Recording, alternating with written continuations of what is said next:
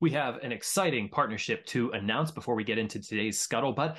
Scuttlebutt has been asked to join Reads Across America Radio, a 24 7 internet radio station where you can listen to veteran stories 24 7. Uh, you can find that on the iHeartRadio app. You can also find it on their website, readsacrossamerica.org org. The Scuttlebutt will be featured Friday nights at 9 p.m. and Sunday mornings at 11 a.m. If you don't know anything about Reads Across America, they're an incredible organization, all dedicated to honoring veterans uh, and, and those who uh, gave all in service to our country.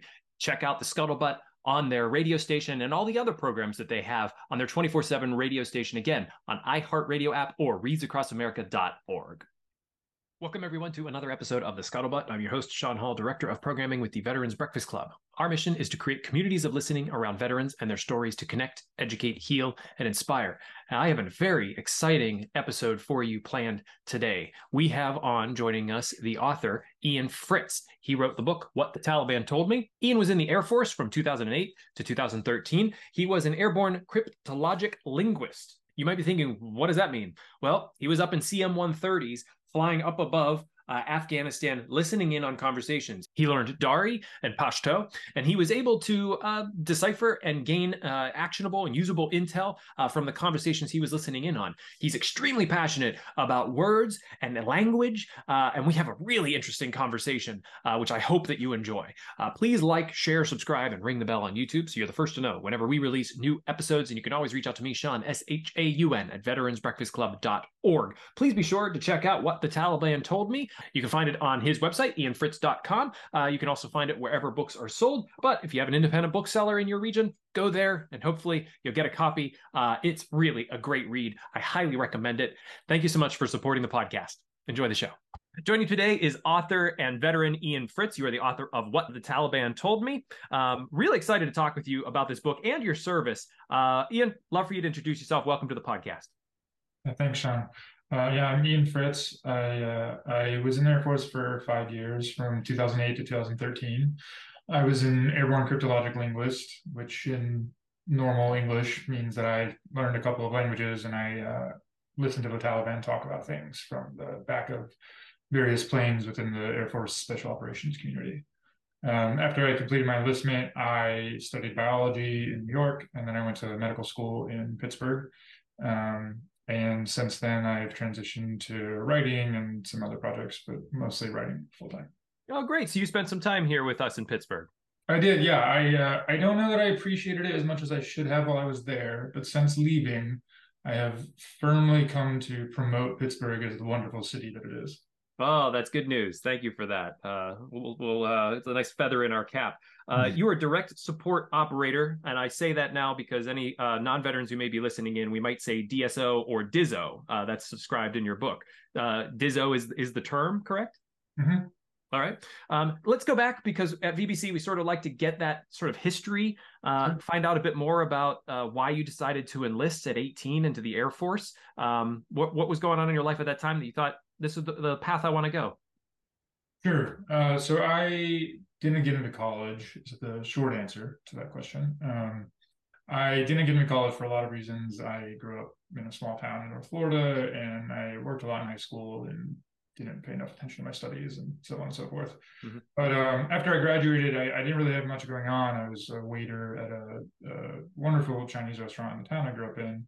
But beyond that, I, I didn't really have much to do. Mm-hmm. I at some point in there, I remembered that um, a recruiter had come to my high school when I was in tenth grade, an Air Force recruiter, and he had talked about this job of an airborne cryptologic linguist.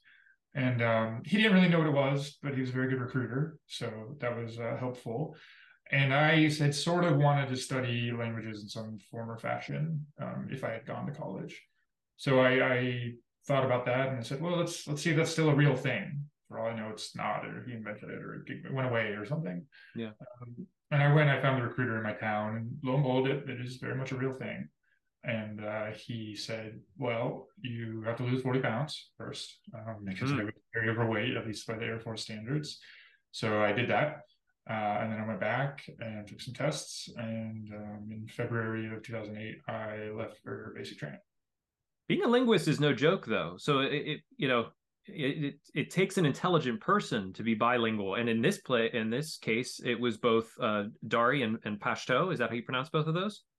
Yeah, Dari, uh, Pashto can be pr- pronounced four different ways. So right. whichever way is more comfortable for you to say. Um, like Afghans pronounce it differently, I pronounce it differently. Um, but yeah, it, eh, the military does a very good job of training you. I will say mm-hmm. that. Um, I, I, yes, there's some innate ability required, I think, but um, the school where they train languages is a world class institution. So you weren't necessarily bilingual prior to joining the military. No, no, no. Yeah, um, there are I think a few people who work as linguists who who do know a language coming in, mm-hmm. um, but it's probably upwards of 90% that they teach you a language. Mm-hmm. So, I mean, there are, I, I, worked with plenty of people who, you know, grew up speaking Spanish and English, and there are definitely Spanish linguists in the military for sure. Um, but I don't think I knew a single Spanish linguist who was a native Spanish speaker. I, I think all of the native Spanish speakers wind up learning another language. Um, because once you know, once you do, once you are bilingual, it's uh, surprisingly much easier. At least it was surprising to me uh, much easier to learn a, a, third language or a fourth language or what have you. So you didn't come from like a military family. This wasn't something that you were brought up through. No, uh, no not at all. Uh, my father was apparently in the army, um, but I, I, don't know anything about that. I didn't really know him. Mm-hmm. Um, and I had an aunt who was in the like Air National Guard, I think. But um, beyond that, no, it was just the the most well, the only way I saw or knew of to like get out of Lake City, Florida. So, uh, tell me about you know you told your your parents or you told your mom and you, and and what did they think your family whenever you said I'm I'm going to go be a linguist with the Air Force was that sort of like what what are you doing? Uh, a bit of that. Um, they had a feeling that I was big scary air quotes here uh, that are not mine.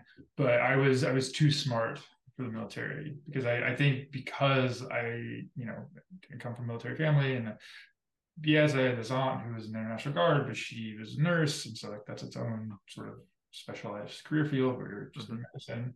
Um, they, they didn't know what they were talking about, right? They, they had this concept of military, probably of like grunts and Marines and all these sorts of things.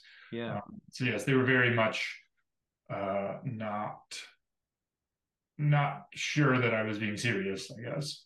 Right. Uh, did you have a choice when you got into the the, the what do you say linguist school? Is that what it's is that what it's called? Yeah, we call it language school. Language school. Uh, you you don't. Uh, my recruiter told me that I did. Um, he was wrong. It's very much like needs of the at least of the Air Force. Maybe it's different for other branches, but I, I pretty much doubt that. You you do get to fill out like a preference you know sheet. They say mm-hmm. you know it's the top five languages you want to learn out of the twenty some odd languages that you know we want people to learn right now. Um, I had never even heard of Dari, which is mm-hmm. the first language I learned. Like when they told me I was going to learn Dari, I literally said, "What is Dari?" um, I had thought I might because my recruiter had told me, "Oh, you can choose." I was like, "Oh, I want to learn Russian." Why mm-hmm. I wanted to learn Russian, I could not explain to you. Um, I just thought I did for some reason. I guess maybe because at that, maybe even at that time, it's like, okay, well, I guess if a military is going up against somebody, Russia would maybe be a peer, like a peer enemy. So that. Not, but I never was thinking about that sort of thing. I mean, I was, yeah, I was 18. True. I, it's not like I had read any Russian literature or anything, which I have now. And so it sort of makes more sense to me. But mm-hmm. at the time, I think I just thought Russian was like somehow cool. Uh, so that's the language I wanted. Yeah so uh, what I'm getting at here is that what position you were in, this uh, Adizo, was is hmm. extremely rare. I mean, we talk about on the mm-hmm. podcast like less than one half one percent serve in the military, mm-hmm. and if you start cutting down like the jobs and who serves in what capacity, to be uh, a linguist in the military is is extremely rare. Yeah, um, I think there was a number thrown around when I was doing it that there were like eleven hundred airborne linguists in the whole Air Force, something like that. Um, shy yeah. of 2000 for sure. And then, yes, the, the job I did as a, as a DISO or a direct support operator, that was an even you know smaller subset because of the special, special operations. And then if you you really can, in my case, drill down quite quite deeply because my best friend and I were the only two linguists trained in the two languages we were trained in to fly on board the specific aircraft we flew in. Mm-hmm. Um, so, like I, have said it in an article that I published, I've said it in the book, and it's not meant to be, you know, braggadocious, but it is just true that we were the only two people in the world who could technically do the very specific work that we did. Mm-hmm. Other people could have learned it for sure. It's not that we were, you know, the greatest. It's just that the timing of training and all these sorts of things turned out that way. As you get out of your training, uh, how long did that take the the language school? Uh, the first time was a year, so Dari is a, it's forty seven weeks technically, but um, that washes out to a year with like vacation and training stuff.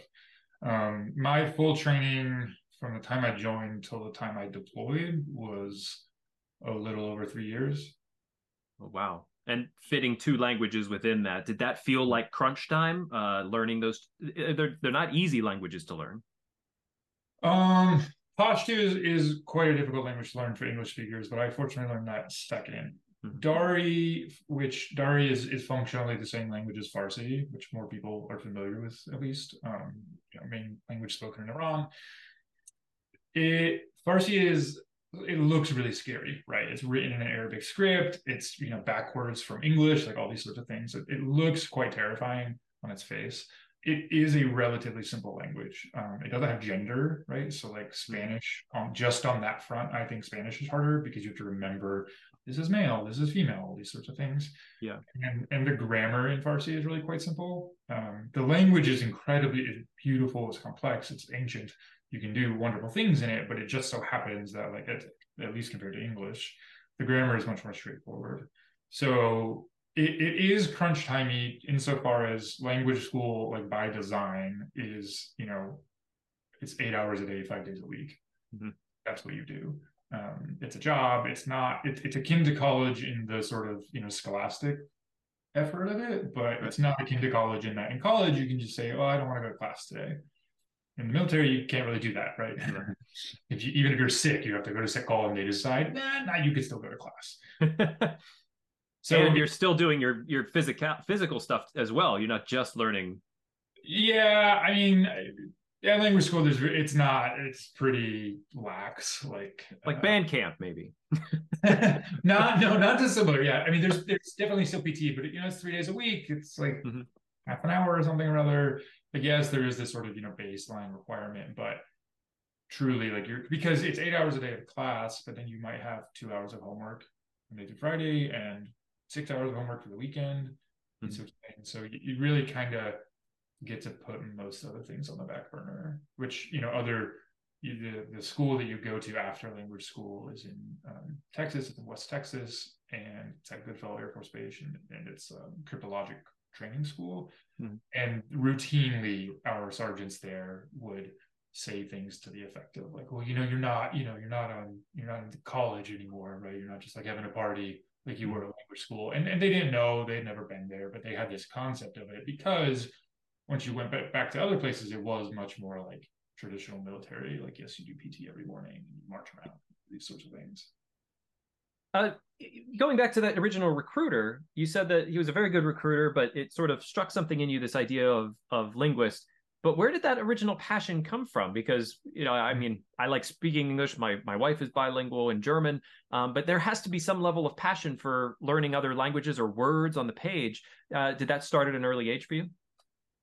Yeah, I, I learned to read quite young, um, and so my mother grew up English was not her first language. Um, mm. She she grew up speaking French and Bambara because she grew up in West Africa and Mali. Mm-hmm. Uh, her parents were missionaries.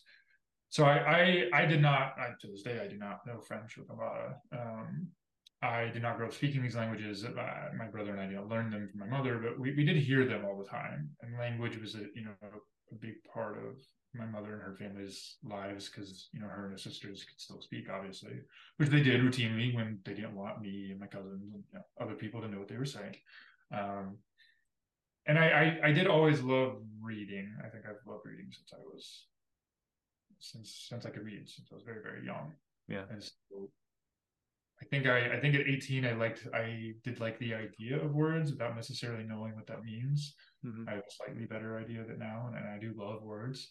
But yes, at the time it was it was somehow somehow I think I knew that language could change the world, at least change my world.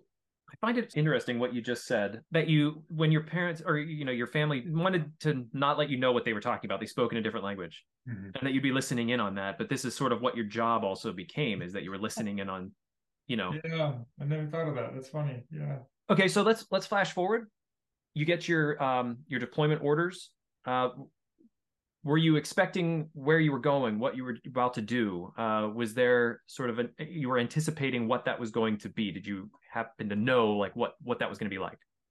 Oh yes, so so because as you know we talked about earlier, the the linguist community is so small and special operation linguistics community is so small. Um, I absolutely knew you know what my work would be.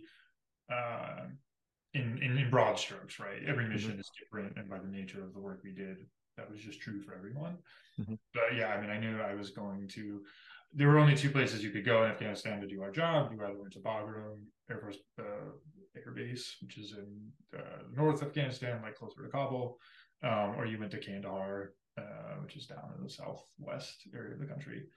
Um, it was up in the air which of those I would go to for a little bit, and then it was decided, you know, before I left, I would go to Kandahar because that's where the planes I was trained on were stationed out of, and you know, the people who had gone before me, dealing with other DISOs who had already done the job, said, you know, you can expect this, you can expect that. Maybe some things will change here and there, but um, I had a pretty good idea of what the job would look like. So, like a typical day was get up, prep, uh, get on the plane, and start listening. Um, yeah, typically to get up, prep. You have you you you're flying, right? You have like a weather brief and a mission brief and an intelligence brief and all these sorts of things. And then you got to the plane, and probably about anywhere from one to two hours after you started your day, you do take off. Um, Afghanistan is not a big country. It's you know smaller than Texas or about the same size as Texas, but the planes I was flying in are, are C-130s, so they're not like jets that we're used to flying when we fly commercially. They don't quite go so fast. Mm-hmm. So it would be more like get on the plane, fly 30 minutes to two hours to wherever I was going, and then start listening. Can you tell me about like life on the plane? You're on a plane for quite a long time. Are you, you know, do you have to be at station for X amount of time? Is it there's bathroom breaks? Is it cold? It, uh, it's cold. It's for sure cold. Um, it depends a little bit on the plane, but the specific planes I was on when I was at Kandahar were the at the time there were the MC 130Ws or whiskeys. Mm-hmm. Um, so all C-130s are just cargo planes. That's what they were originally designed for. And then throughout the years, the military has sort of uh, outfitted them to do different tasks. So some of them are still cargo planes, but they're like they deliver specific types of cargo to specific types of place places. And then other ones are they're now what are known as gunships. So the most famous gunships are the AC-130s. Yep. I was flying on was sort of a prototype of the next generation of AC-130s. I was on MC-130Ws, which still just makes C-130 cargo plane. In the back, there's some stations where we where we would sit. So like my station is in between two other stations, and then it's like kind of a big cargo bay. Um, in transit, the they you know for the most part when we're flying from Kandahar to wherever our mission was going to be, I could probably just like not be doing a whole lot mm-hmm. a lot of the time. Um, sometimes you know if it's really you know really rough day the day before, you go take a nap in the back of the plane. Mm-hmm. But other times, you know, you're flying, and it's like you know that you're not going to be flying that long, and there's a lot of activity where you're going, so you're just listening the whole time. And then once once we would get to our missions, you know, that's where overhead and orbiting, you fly in just a small orbit. Then it's yeah, your headset's on and you just listen, listen, listen, listen for as long as you're there, which could be a couple hours, it could be seven hours, it could be a couple hours. You leave and go get more fuel and come back, and it's a few hours more. Mm. Um, but yeah, so at that point, uh, by the time of your first mission, you were uh, certified, like uh, uh certified in those languages. Like there was no uh, language mm-hmm. barrier. Once you started listening, you knew what was going on. There's no language barrier. There's maybe um, a fear barrier, adrenaline barrier. Hmm, um, interesting. There's there's a technological barrier. So right, a language school, even for Dari and Pashto, which aren't um, learning them is a little bit different than learning, let's say, Spanish, right? you're learning Spanish or Arabic or even Russian. There's TV. There's all kinds of news. There's music, right? There's all kinds of books that have already been translated. You have a lot of resources. Mm-hmm. Farsi, Dari, you have a good amount. Pashto, you like basically don't have anything because it's not a widely spoken language. So when you are studying those sorts of things, right, we spend a lot of our time learning from the news and learning mm-hmm. from um, sort of pre-generated texts, like our professors would write out texts and these sorts of things. Mm-hmm. And so that's a very uh, academic way of learning it. And then you go and you have guys who are in the middle of a fight who are screaming at each other. And they speak very differently. You and I would speak very differently if we were in the middle of a fight right now the way we're talking. Mm-hmm. Um, and so, well, I, I might technically know all the words that they were saying, right?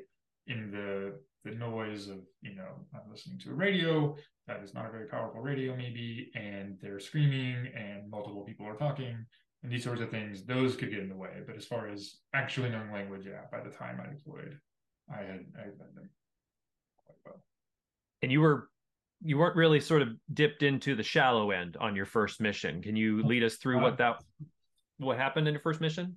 Yeah, so I it's uh very rare, relatively speaking, mission in the history of war in Afghanistan, but we were told we were going over um, to a not uh, not nice area of Afghanistan, or more explicitly, an area where there have been a lot of really big battles, like many medals of honor have been awarded in this area.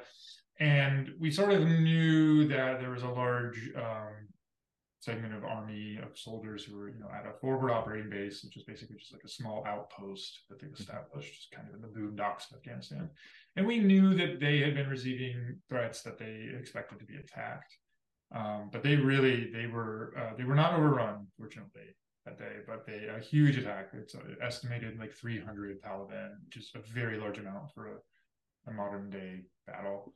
Um, attacked them that day. So uh, six Americans died uh, ultimately by the end of that battle, and it's estimated that somewhere between 50 and up to 100 Taliban died. Um, and it was, I mean, there's a video. Uh, I, I there's a link in the back of the book because there is a video actually because there happened to be an embedded reporter and it, it, looks it's very grainy, but it does look like something out of a movie. In that you know there's huge bombs going off. There's all kinds of just constant, constant firing of guns from Taliban, from American side. You see guys who like an American caught a bullet, but it got stopped by like something he had in a pocket, like not even his bulletproof vest, like something he had in a pocket in his jacket. You know, you read about guys who like had a book and stopped the bullet or something like that. Yeah. Uh, and yeah, it was it was that was overwhelming. That's where I talk about the fear and adrenaline barrier. Mm-hmm. Um, right. Because even if even if I understood everything they're saying, which I didn't because it was so loud and so convoluted, uh, my heart rate probably didn't drop below 120 for like four hours. Mm-hmm. So after that first mission, was it kind of a uh, holy crap, what did I get myself into? Or was it like, okay, this is the job and you know, then take care of business? Mm, I think it was more the latter. It was more of this is the job because I had the sort of naivete and the well, I won't call it bravery, but probably just the stupidity of being 21. Uh, mm-hmm. I turned 22 a few days later. I don't. I think if I think if you know I'd gone through all the training I went through and I went and did that that first mission now, it probably would have been a little bit of what have I done. Mm-hmm but at the time it was there was a lot of bravado that I'd spent three years, you know, training. So I really was wanting to go and do the job. Uh, and so that, and, and I, I, truly, in retrospect, I think I was to some extent overwhelmed. And so I just didn't process like what had happened. And I was like, well, I have to, I, I flew the next day, right? Like that's the job, you fly a lot. So next day and okay, I'm to keep doing this what was communication like? Because you weren't just listening right? You were you were taking in what what you were getting but also you had to communicate with the you know with the pilot. Uh did you help to aim ordnance and call out positioning? And uh, was there some of that as well? So in that that specific mission no because it was so crazy. Like there were fighter jets dropping bombs and these sorts of things. Um yeah, the nature of the job, right? You, you are, I always say, and, and, it's woefully inaccurate. So thank you for pointing that out. But yeah, you're not just listening; you're obviously telling people what you hear, because like otherwise, what would be the point. Um, the majority of that is focused on telling people what you hear because you're hearing planning usually. So, you know, the Taliban are saying, hey, we're going to put a bomb here, or hey, we're planning an ambush here, or hey, we're bringing a weapon here, or hey, we're going to, we're in the middle of a battle, like move from point A to B, all those sort of stuff.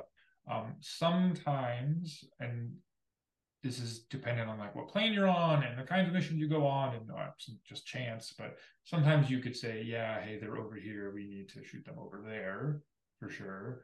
Um, you you spend most of the time you don't actually talk to the pilot you spend most of the time talking to um, navigators. So navigators that's the title of the officer who has that position on a plane. They don't only navigate the plane though i think you know once upon a time that was true but now they're also responsible for communicating off of the plane right? So you have to talk to other aircraft in the area you have to talk to the people on the ground in the area and they're responsible for that. So i i spent most of my time communicating what i was hearing to the navigator so that the navigator could then tell you know the uh, relevant or interested parties like hey the DISO was hearing this the DISO was hearing that like be advised or hey you're about to get attacked or whatever the case may be something you hit pretty hard in the atlantic article is that the uh, the technological uh, advance that we have or had over the Taliban is that we come in and we have that network. We have linguists listening in. We have navigators. We have people communicating all through the. We have multiple planes. We have multiple units. You know, this apparatus is highly uh, advanced, but also uh, incredibly complex mm-hmm. in comparison to what the Taliban was doing. Can you speak a bit to that comparison? Like, what was the what were the Taliban using to communicate with each other? Uh, pretty much just walkie talkies. Like that's mm-hmm. not um, exaggeration. That's what they are. They're, push, they're called push to talk radios. They're just walkie talkies that maybe have a more powerful battery than the ones we played with as a kid. Uh, maybe they don't. Um, you can buy, well, now Radio Shack doesn't exist, but you know, at the time I remember I bought sort of small radios for a road trip because my friends and I, you know, we had a caravan of like six cars and we had radios that we used to talk to each other and we could talk from a mile away or something. Mm-hmm. That's, you know, what the Taliban's doing all the time. They had some sophistication, right? They have sort of relay stations peppered throughout the country. Um, they have, you know, they, they communicate in other ways that I didn't have anything to do with for sure. But yeah, in the middle of a battle, they're literally like pushing a button on a walkie-talkie to talk to their friend and say, you know, their co-fighter say, hey, you know, I need you to do this, I need you to do that. This sort of thing's happening. Whereas yeah, we are using encrypted radios and maybe satellites. satellites. Maybe we're talking to somebody a few hundred miles away, thousands of miles away, right? A lot of drone warfare is a mm-hmm. huge part of Afghanistan. And so drone operators are in Nevada and we're, we're talking to them with whatever the delay is, right? However many seconds that delay is.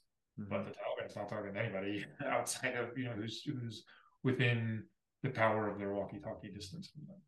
So were you picking up on the walkie-talkie signals, or could it could the plane did the plane have advanced enough technology that it was picking up on them actually talking to each other like back and forth? You're listening. It's it's um probably the most app comparison is like you know like a CB radio, like something. Yeah, mm-hmm. it's like that. Like anybody could hear that, right? You just have to you just have to tune in. Basically, mm-hmm. it, it's pretty much that. So I'm I, yeah I'm listening to them talk back and forth in real time. Right. Um, and that's just because they don't yeah they don't have like encrypted radios like we do. They could technically anybody could have like tuned in to what my plane was saying, but all you would hear is just scrambled audio. Yeah after the chaos of that first mission, at what point, sort of during your deployment, did things sort of become like, I've heard this already, or you know, a month later, it's sort of like they're talking in circles. We're not really like getting anything from them. I mean, pretty yeah, probably a month in. So my first deployment was three and a half months, I think. Um, yeah, you fly 20 days out of the first month or something and because it's hours of listening and and there's you know there's not a fight every there's not a battle. Like there's i never was in another battle like that first one i was in. Never was in other battles for sure. Nothing like that. And when you're not when they're not when you're not in battle you still have to listen because because you never know when they're going to talk about something. Like yeah i see the americans over there. Oh, okay i got to know about that. Um, and it is it's just by nature repetitive. It's no different than you know if somebody could listen to my crew and I talking, we talked about the same stupid things all the time. We try and talk about new stuff, you know, try and talk about the news or whatever, but um, it, it by I think just with human nature is to be repetitious, asking how your friends, how your family, what's going on today, these sorts of things. So quite quickly, yeah. That that's a very interesting point because you know it's 18 to 21, 22 year olds listening in on roughly the same age, if not maybe a little older with the Taliban, and it, and I'm sure it's very interesting. It'd be like it'd be like you being in the locker room maybe at high school and you're listening in on the jocks talk about the the theater kids, and it's like it's two different sort of conversations, two different types of people, but it's it's very similar in sort of what they are chatting about. And, and you know, in the article you mentioned, there's a lot of BS. There's still there's still guys in a way, so it brought this human element, I'm sure, to this enemy that uh, you didn't know a lot about going in. Yeah, certainly. So, I mean, there there were people, you know, who did my job who were older than me, who were thirty or in their younger thirties, but but it tends it tends to be quite younger. Yeah, you don't you don't get a lot of forty um, year old DISOs that I'm aware of, and it is I think it's more like Jock's talking about jocks because I am not a jock and I wasn't then, but you you get this idea of yourself as one maybe, right? By virtue of being in the military, especially because I was I technically worked in special operations, you think of yourself, you know, as this cool um, jock-esque personality. But it is a very different one, a different type. You know, maybe it's football players talking about baseball players or something, if we mm-hmm. want to carry that metaphor forward, because yeah, they're talking about fighting in a vastly different way than I'm talking about fighting. Um, Ooh, can you dive? Can you dive into that a little bit? They're talking about it vastly different. How is that? Well, because I'm talking about right. So on uh, MC-130 Whiskey's, the planes I flew on, you know, my entire first deployment, we um, it's called a gunship. It was a prototype for gunship. We didn't have a gun. We had missiles, right? So hmm. if I'm talking about if I'm if I'm you know shooting the wind with my friends, okay, fine, that's probably the same. But when you start talking about fighting, I'm talking about dropping a missile on, or I'm talking about asking the drone to drop a missile, or I'm talking about a fighter jet comes in, like this first battle I was in, and drops like a literal bomb, you know, or uh, artillery comes in from somewhere. The Taliban talks about it. They're like, yeah, I'm going to use my AK 47 that's 30 years old. The Taliban talks about it and they're like, I'm going to use my Russian surplus, you know, miss rocket launcher, right? That mm-hmm literally was used to fight Soviets potentially. Um, I'm going to talk about laying an IED, which is something that a guy made in his house that you know maybe he's lost a few fingers making because it's his name IED, right? Improvised explosive device. It's something that somebody just made up. Yeah. So they're they're talking about fighting. We're all talking about fighting, but the fighting that they're having to do is, you know, much harder than the fighting that we're having to do.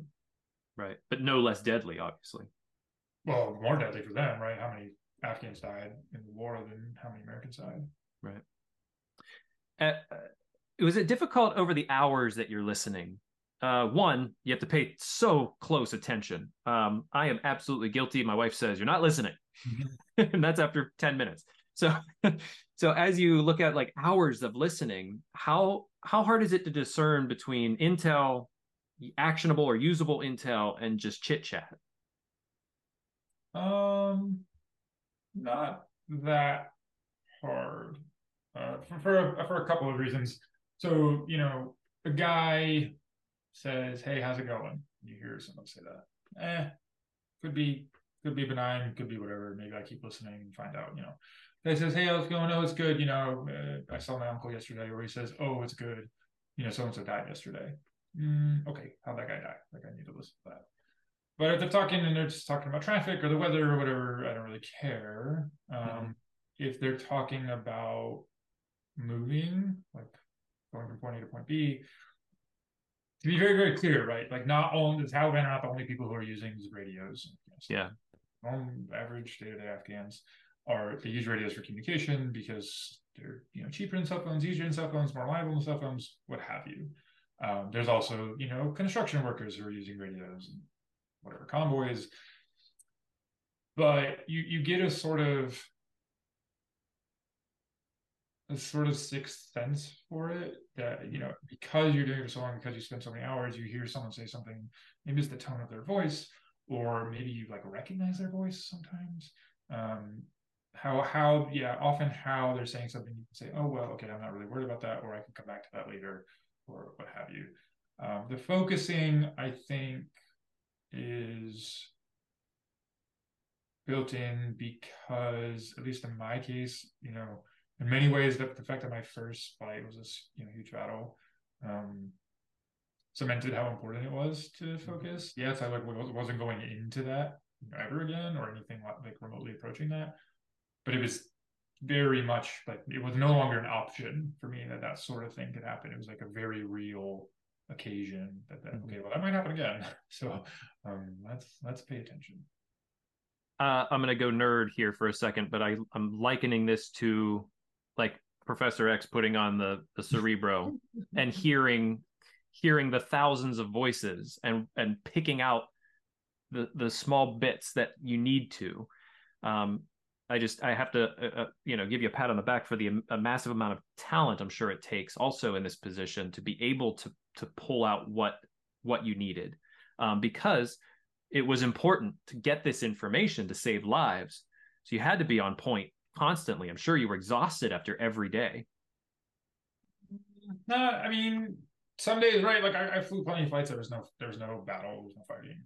So mm-hmm. tired. I wouldn't say I was exhausted, as opposed to yeah, when I there's a fight at the end of that, you're exhausted. Um, I mean, it, it's sort of it, it's. I would imagine, or not even imagine, like if I had to go and act on a stage for 30 minutes, mm-hmm. at the end of that, I would be drenched in sweat. I would be utterly exhausted. I would need to go take a four hour nap and maybe I don't know, like I, am not an actor, I don't, I don't think I could be one, but maybe if I did that every day for a little while, you know, then after a month, two months, like I'm not going to be exhausted at the end of it. Early in deployment, first deployment, yeah, I think maybe this wasn't true for some people I worked with, but I highly doubt it. You're you are really quite, you know, um, broken down at the end of each mission, but then you go sleep, wake up, and you sort of refresh. Human beings are fascinating that way. Um, I, I honestly, I don't, I was not, you know, I was good at my job, but there are people who were so much better than me. And for them, I do think it was like a massive talent. Like, I think that they had some sort of next level skill that I, I don't claim to understand. You're speaking my language, Ian. I don't know if you read my bio, but I have a background in acting. So I know that like being on stage, yeah, that first couple times, it was like, oh man, you get off and, and you're just mentally wiped. You know, there's, there's a performance there, there's an energy, there's a heart rate that goes up. Uh, diving into a bit of this sort of listening into people, uh, do you think it's sort of akin to like reading a diary? Did you feel just not? Was there some a moral feeling of like I'm listening on on personal conversations and that doesn't feel right? No, because I don't. Mm, I don't think it's diaristic, right? Mm-hmm. I think I do think that reading somebody's diary or journal or whatever you want to call it would be let's say invasive we're talking about morality because i think that's a good word for that mm-hmm. but i think you know if you if you're sitting in a coffee shop and listening to people talk is invasive i don't know i was i was just doing i was doing that differently but like not you you could take a, a very powerful microphone into a coffee shop and you could record the audio and you could listen to every conversation there yeah right so i don't because I don't like private. I guess I never thought of them as private conversations uh, for whatever reason. No. Interesting. Any any reason you didn't feel that way? I mean, the Taliban most certainly knew that we could listen to them. I think that's mm-hmm. part for sure, right? They didn't they spoke in not like full on code, uh, right? Just by virtue of speaking Pashto is quite hard, but Not that many people speak Pashto, not that many Americans anyway. Um, so they, you know, they had code words, whatever. We knew them all, so it wasn't really all that helpful for them. But yeah, it, yes, they they wouldn't want me to hear that. So I guess by in, by that definition, it is private, right? They wouldn't want me to hear what they're saying because by hearing what they're saying, I may be preventing them from accomplishing their goals. Mm-hmm. But it's not necessarily the case that they were talking about something that they wouldn't want anyone else to hear. And that to me, that's the definition of private. Mm-hmm. Uh, and, and maybe I'm just like creating some sort of moral escape route for myself. I don't know, but no, I, I never, I never felt of it, felt like it was that, that sort of listening. And as a civilian myself, you know, it, we're sort of under sort of the assumption of what we thought of the Taliban. The you know these guys who sort of fought in the mountains, um, but in that same vein, how intelligent did you feel these conversations were? And I'm just trying to understand sort of like what the stereotype in our civilian mindset is of the Taliban. Like when you listened in on them, uh, was it was it different than that? Hmm. I find the word intelligent to be complicated here because of the um, because of the fact of education in Afghanistan. Gotcha. I, I I I don't think you're wrong. I'm not saying you for using that word. I think mm-hmm. it's a hard question to ask, mm-hmm. and I don't know how to. But but let's just say I'll use the antonym and say that it's not that, that they were dumb, right? They mm-hmm. weren't. I think it's you know um, without swearing, you know, there are lots of epithets that we use for the Taliban or that we use for ISIS, right? People who um, fornicate with goats without swearing, right? Uh, these are these are many Americans' conception mm-hmm. uh, of them, and that is not the case, right? Like, mm-hmm. if you Afghan, so Dari and Pashto, right? They're they're very old languages. Um, Farsi is, which is the same as Dari, is famous for some of the greatest poetry ever written, right? So Rumi, plenty of people have heard of Rumi. Rumi wrote in Farsi. He maybe was born in Afghanistan, actually, like modern day Afghanistan.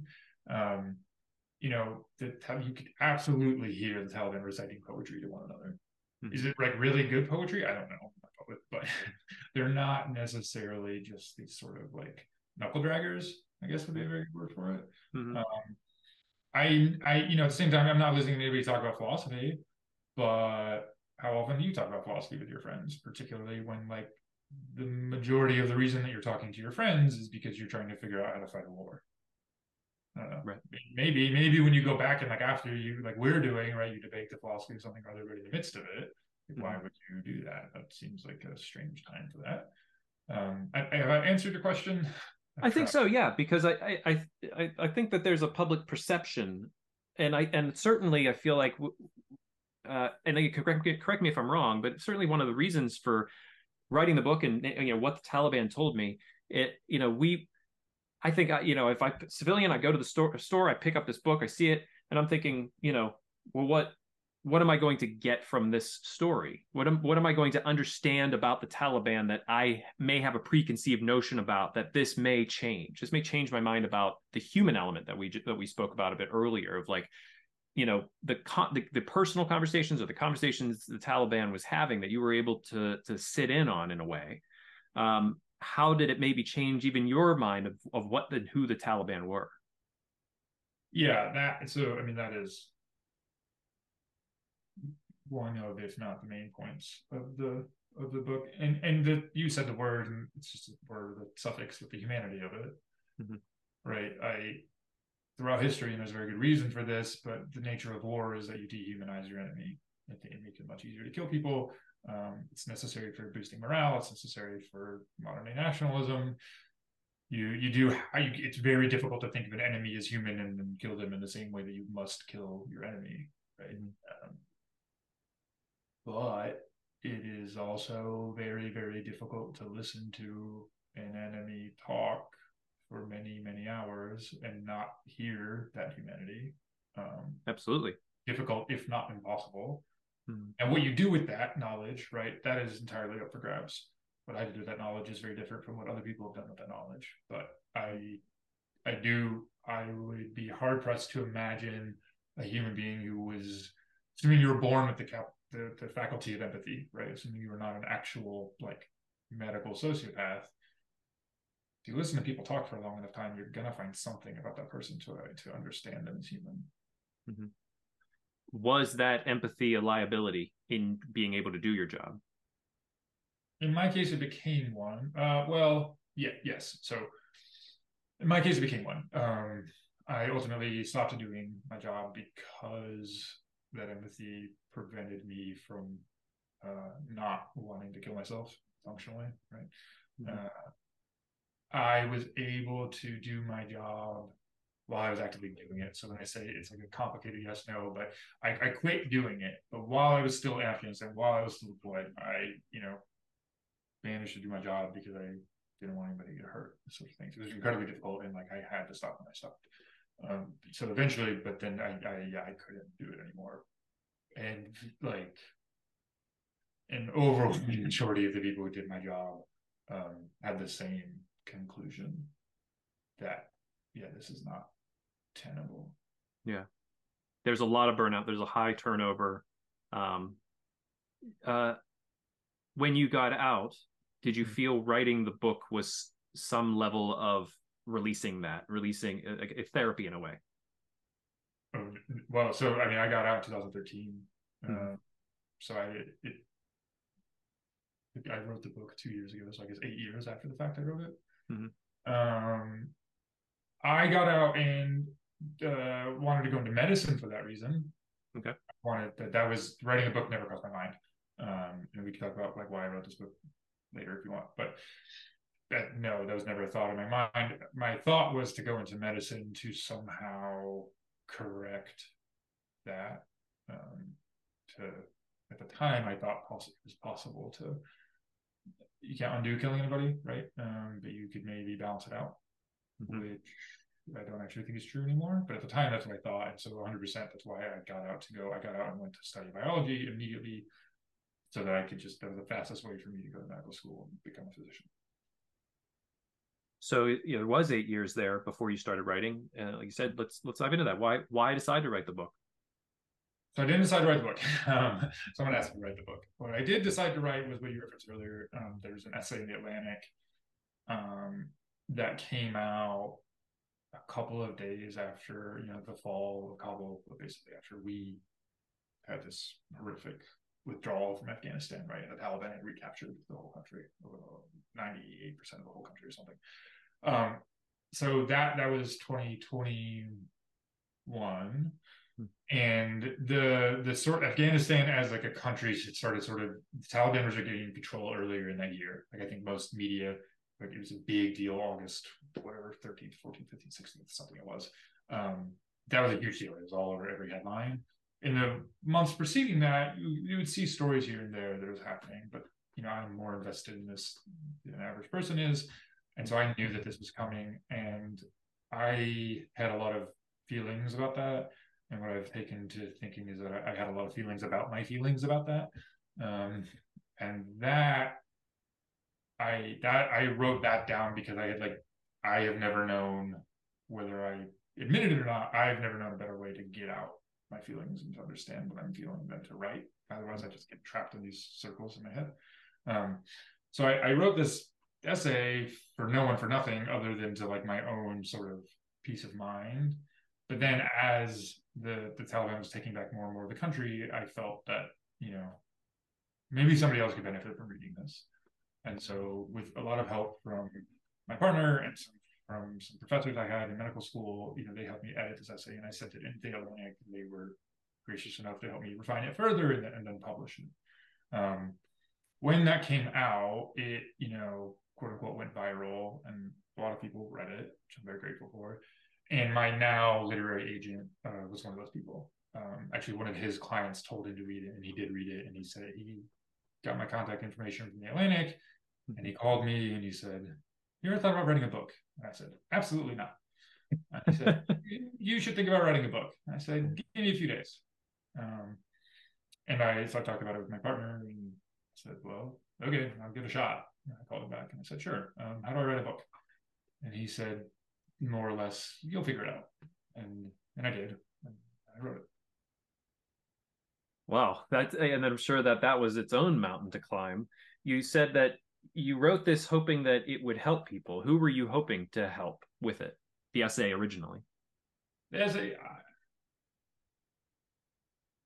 I I don't know that I was hoping. If I said help, I that was a mistake on my part. I don't know that I was hoping to help anybody. I was hoping to help, or rather, I was hoping that other people could could learn something from it or could mm-hmm. see something from it. Um, to my mind, right, and this is a complicated thing of like because I wrote it, I know all the stuff that is go but that is feeding it that like isn't written on the page. Yeah. but to my mind, the the there were two overwhelming points of that essay, which is like one, you don't know the, the Taliban are, like they're humans and they're complicated, and two, we as a country lost this war like many, many, many years ago, hmm. and I, I thought both of those things were important. I probably think one of them is more important than the other, which is that we, you know, spent probably never should have been in Afghanistan in the first place, but the the the latter 10 years and like the fact that you know the Taliban took all the time and money and the Taliban took it back anyway. And in 2011, when I was deployed, I and anybody I was working with could have told you that was going to happen. Like we absolutely knew that that would happen. Um, and that was sort of what was like wildly frustrating about it. Was the news was you know how could this have happened? Like how was this possible? And it's like I, it's it's very self-evident a very long time ago. Was there over the course it's about 20 years a long time for the the war in afghanistan but do you feel sort of in the higher ups that there was just never an understanding especially given your sort of special uh the, the job that you had and what you were able to understand more about not just the taliban but the culture that there was just too much of a cultural divide and not enough attempting to understand what their needs were um, who the Taliban's needs or like Afghanistan's needs? Afghanistan's. Partly, um, I do think that right at some point it was official, it was policy official or unofficial to to carry out nation building mm-hmm. in Afghanistan. Um, that part was incredibly misguided because na- the nation building that America engages in is necessarily American nation building, mm-hmm. or at very least necessary Western democratic republicanism. Uh, and that, yeah, was 100% there are Afghans who desire that, right? Um, that's probably a pretty small minority, um, which is uh, it seems ultimately rooted in just like pragmatism. yeah, if you can go and read. Um, there's a, a, very smart and very dedicated journalist by the name of Anand Gopal who is written a number. He wrote a book, and he's also written a number of articles about right. If you go to rural Afghanistan around the time of the fall, right around the time of our withdrawal, Taliban's taken over everything. A lot of people, a lot of women, are like pretty okay with this, if not happy because ultimately means that there's not fighting anymore. Do they think the Taliban is a good entity and that the Taliban should be in charge of Afghanistan? Absolutely not. Right. The Taliban are not good for mankind. But neither is war. And like one of those things winds up killing a whole bunch of people an awful lot of the time. Um, and we didn't, yeah, we to circle back to the question at hand, like we didn't address that enough. That like, yeah, cool, you want to do the nation building, but to do that, you'd have to like tear down a lot of stuff. Mm-hmm. And yeah, people don't want that. Very few people want that in their day to day life. Um, especially if they're living in the places where everything gets torn down. You look at like the city of Kabul. Yeah, maybe lots of people want it there, but that's because they're not having it torn down. Yeah. As you expanded the essay into the book mm-hmm. and sort of fleshed out a much, much more, uh, a wider berth for everything that involved your story, having someone learn something from just the essay, which is sort of sort of like an appetizer. Uh, someone, like I said, someone comes into a store to pick up your book. What the Taliban told me. What do you hope that they can learn from this? Hmm, that's a good question. I do think it's important to learn wherever one can. It's from my book, I'll be very grateful. But um, to learn about the nature, at least part of the nature of war, right? In the current, like currently right now, current world events, there's at mm-hmm. least two like pretty awful wars happening, uh, and a lot of people talk about those wars, and I'm I don't like not everyone can go to war, nor should they. Very mm-hmm. few people should go to war. Ideally, no one, but there are wars. People have gone to war maybe we should listen to some of those people? Maybe I'm wrong. I could be completely wrong. I think other people are wrong, whatever. But as you said, you know, 1% of Americans maybe served in the military. Uh, so 99% of them didn't. And how many of them have any real understanding of what war looks like to people who are in that war? In my case, I'm hopeful that I'm providing to you, you know, my viewpoints on that war, as well as the viewpoints of like the other people in that war, which is which is not often or not always or not enough appreciated. And so you can see, well, okay, yeah, maybe a war is a good idea insofar as like the Taliban is a bad idea, right? The Taliban is not a good organization and we shouldn't get rid of them. But also, can we do anything about that? And it's like fighting a war the right answer to that? Mm-hmm. That's a different question. They have like multiple different answers. So I, I, I want people to be able to see as much as they can about what it means to be in a war for as many people as possible, like as, as many of the sides of that war that there are, because there are more than two sides in every war, right? And I'm hopeful that I talked to at least at least a few of them. You're hoping that it it, it starts a conversation and helps people who know nothing about war maybe will will listen to yourself like a veteran who's been there, who's heard it, who's seen it, uh, and can gain some wisdom from that experience even if it's not wisdom, because like to say that I have wisdom, I don't know, but some curiosity. I think right. that like mm. you know maybe you read my book and and the ultimate hope I would have is that that makes you want to go learn more, right? It's like I, I'm not anywhere near enough of an expert on like anything. But yeah, if you, if you read that, you want to find out more. You want to find out like, yeah, okay, why do some like a lot of women enroll Afghanistan? Like, why are they pro pro Taliban insofar as they are pro like not fighting anymore, right? Or like, why does the Taliban exist? Like who's funding them? And like why did we go fight this war? And these sorts of things. I think that you know anytime anybody can be can find something that will want make them want to learn more, then like that is a great thing. And hopefully this book can do some of that. Spoken like a true educator. I like that. Uh, how did it feel finishing the book? I know as of the time of us releasing this podcast, uh, the the book will have been out for maybe a week. Um, how did it feel just getting that out there? And, and I'm sure like I've written some things in my life, not nearly a book, but I know that when I re- write something personal, I sort of feel like you're bearing your soul a little bit, and that can that can be a little off-putting. At least for me, it felt that way. Yeah, I perhaps have less shame than most people. I think mm-hmm. um, maybe I I do wonder, like, if I had you know tried to write this book right after I got out, I think it would have been more painful, or I would have felt more felt more of this bearing of my soul. But you know, eight years later, it's like these are things I consciously and unconsciously was thinking about and were struggling with or ruminating on for a very long time. And so it, it sort of felt like okay, it's out of me to some extent, right? Mm-hmm. Um, and I, yeah, I, I don't I'm, I think I'm very lucky in that I don't care what people know about me. um, I don't answer like any question about me in real life or in the book or whatever, as long as it's not classified. Um, and because I think that people not being able to do that because of whatever reasons that they have, you know, is not making the world a better place. And that if more of us can somehow feel encouraged to be more open about more things, then it's probably a net good.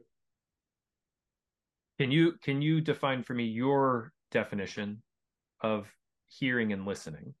Might be very basic, but I'm just thinking. No, no, they're, they're different words. I I, I um, had to argue about this with my editor at the Atlantic um, because they're actually very different words. Right, one of them involves paying attention, and one of them just involves sort of passivity. Right, if you are you're, you're, sort of if you're hearing I, I hear the birds outside my window i hear construction or whatever i hear my dog walking in my house i'm talking to you so i don't care about any of that mm-hmm. I'm listening to you, right? Um, and I don't like, yeah, maybe there's a noise or whatever, but listening, listening is, an, is, a, is a conscious active attention. And um, coincidentally, I've been reading about a lot of Iris Murdoch recently. Uh, she's a brilliant British philosopher, and she has this idea that um, paying attention is sort of is a requirement for love, mm-hmm. uh, and that also it's like probably where any idea of prayer comes from. Like prayer is just like focused attention, right? If, if you're really truly listening to something or someone or something, uh, you're giving them all of your attention, which means that you're like also giving them some part of yourself and hopefully getting some part of them back. I think the the last question I have for you uh, is you look back at Ian, who was 18, entering the Air Force, going into this very crazy world uh, what did you, as you got out, what did you learn about yourself when you left the military? When I left, or since I left? Well, those are two different things. That's true. Uh, I, I think it, it, it, I, I'm I'm almost more interested in now since you left because when you left, you were also as we sort of have talked about, you were in a different place when you first got out. So since you left and you reflect on all of this, what do you feel like was the most important lesson you learned, or a lesson that you learned?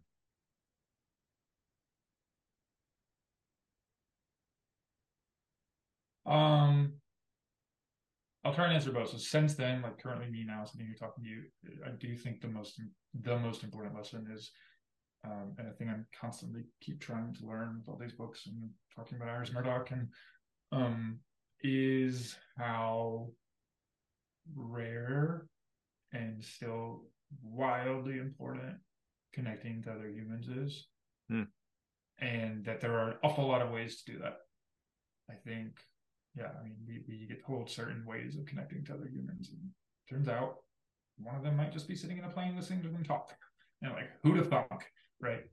Um, the, the thing that I, I probably could confidently say I, I learned when I left, or I'd already learned when I got out, right, um, was that I was capable of so much more than I ever would have thought. Like I, I sort of look back now and I'm like, yeah, how did I learn those things or do that job? Or you know, some of it was like the, the, the energy of youth, I guess. I'm still quite young, but I was younger then. Um, and I have complicated and sometimes mixed feelings about being in the military, but it is un inarguable that the military showed me how to do things I, I never in a million years would have thought I was capable of. Ian, where is the best place for someone to pick up your book? I know it's coming out soon, or as I said, whenever we release this podcast, uh, would you like someone to get it from your website or uh, eh, where books are sold? Uh, I hopefully where books are sold. If you have a local bookseller, if you're fortunate enough to live somewhere that has a local bookseller, great to support them. Right, you're not going to pay any more than you would pay on Amazon or wherever. Um, but local booksellers are wonderful organizations that um, need all the love that they can get. If that's not an option for you, then yeah, it's you know sold on Amazon, stores, wherever wherever books are sold. Excellent. Uh, to our listeners, I hope you like, share, subscribe, and ring the bell on YouTube. Uh, help support VBC and this podcast, The Scuttlebutt. But I uh, also uh, equally hope that you support Ian Fritz and his book, What the Taliban Told Me. Ian, I want to thank you so much for your time today, for your truth. I know that uh, I love doing this podcast because uh, I think it's very different than sort of like the CNNs or where you go for like, you know, sort of these, uh, you know, bits of like interviews. I feel like we can really dive into some nitty gritty stuff. And I just really enjoyed my time with you today. And I'm going to take this with me for quite a while. Uh, no, thank you so much. And thanks for all the thoughtful questions and, and for your time.